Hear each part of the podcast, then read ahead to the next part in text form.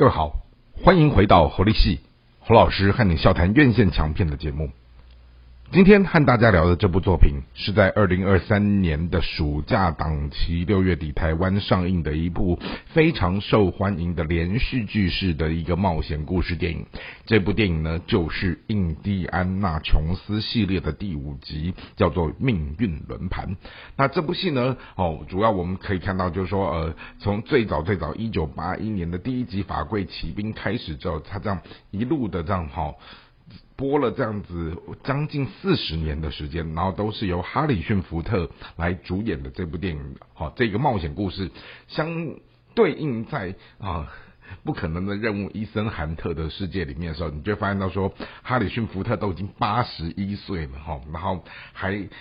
硬着这样子跑出来演这样的一个动作片，真的不是一件容易的事情。好，那这部戏它主要在讲什么呢？就提到说。其实，一个退休的呃考古学教授，他因为他的伙伴的女儿卷进了一个呃具有法力、一个神力的宝物，而促使他不得不因为黑白两道各方面的人马，好开始在寻找这个东西的时候，他只好就是进入到这个脉络里面去，重新再展开一场冒险。好，当然这样的一个冒险呢。我们就会发现，他说一个都已经八十几岁老啊老头子演动作片 OK 吗？可是我们就可以看到说，如果你比对着他前面四集的脉络走下来，好，大家其实对于哈里逊福特的表现是没有什么太大的意见。好，他跟他的年纪变老或者是什么表现力是无关，而反而是在这一次的整个叙事的结构当中，好，全球影迷。比较难过的是，以前前面四集的导演是鼎鼎大名的史蒂芬史皮伯。好，那史蒂芬史皮伯他在整个场面调度和人物设计，好，甚至于整个分镜的概念上面，好，他给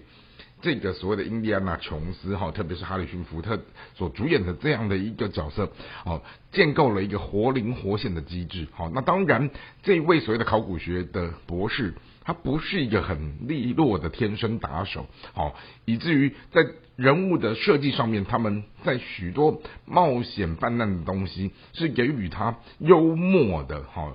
一些机智的反应的表现力。而这样的一个所谓的幽默的机智的反应的表现力，他换了一个导演来接手的时候，哈，你就发现到说怎么搞的，你就是很想要。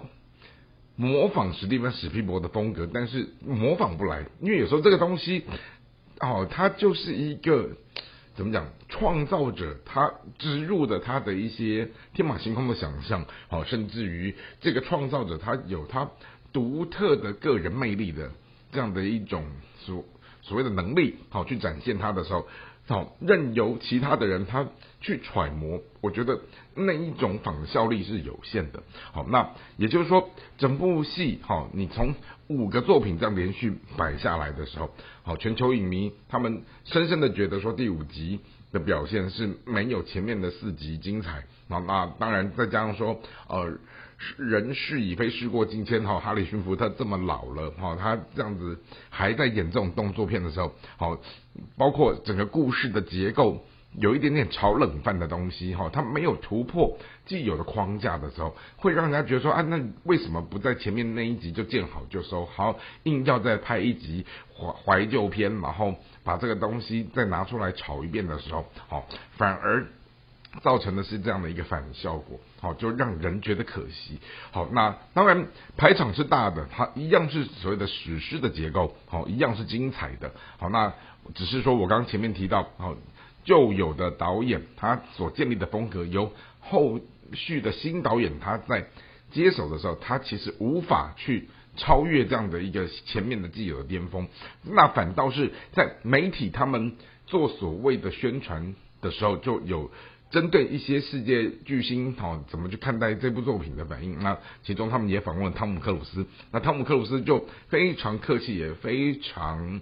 呃谦虚的认为说哦，相较于印第安纳琼斯，他的伊森韩特哈所谓的间谍系列的东西，他还有将近二十年的时间可以去努力。好，那也就是说哦，从这种连续剧式的冒险动作叙事电影，好，那由一位老牌子的明星，他从年轻演到老。好，特别就像说，哎，我们看到不可能的任务，甚至于捍卫战士，哈，这样的一个东西，他就开始会让人们去想象说，好，那这些既有的成功的作品，即使他原班人马重新再来一遍的时候，要如何去超越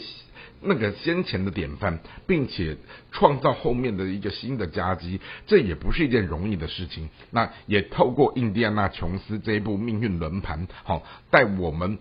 或许从一个失不不能讲失败，就是说不算成功，或者是没有超越前面的典范的这样的一个作品，然后给我们一些这样的醒思。好，那当然就我自己来看，我觉得整体还是有相当多值得去。呃，观赏的部分，好，那也难怪它再怎么样，它的票房展现出来还算是相当不错的。那因此，在今天这样的一个节目当中，来跟大家分享，好，印第安纳琼斯命运轮盘，好，那也希望今天的介绍您会喜欢。我们下次再会。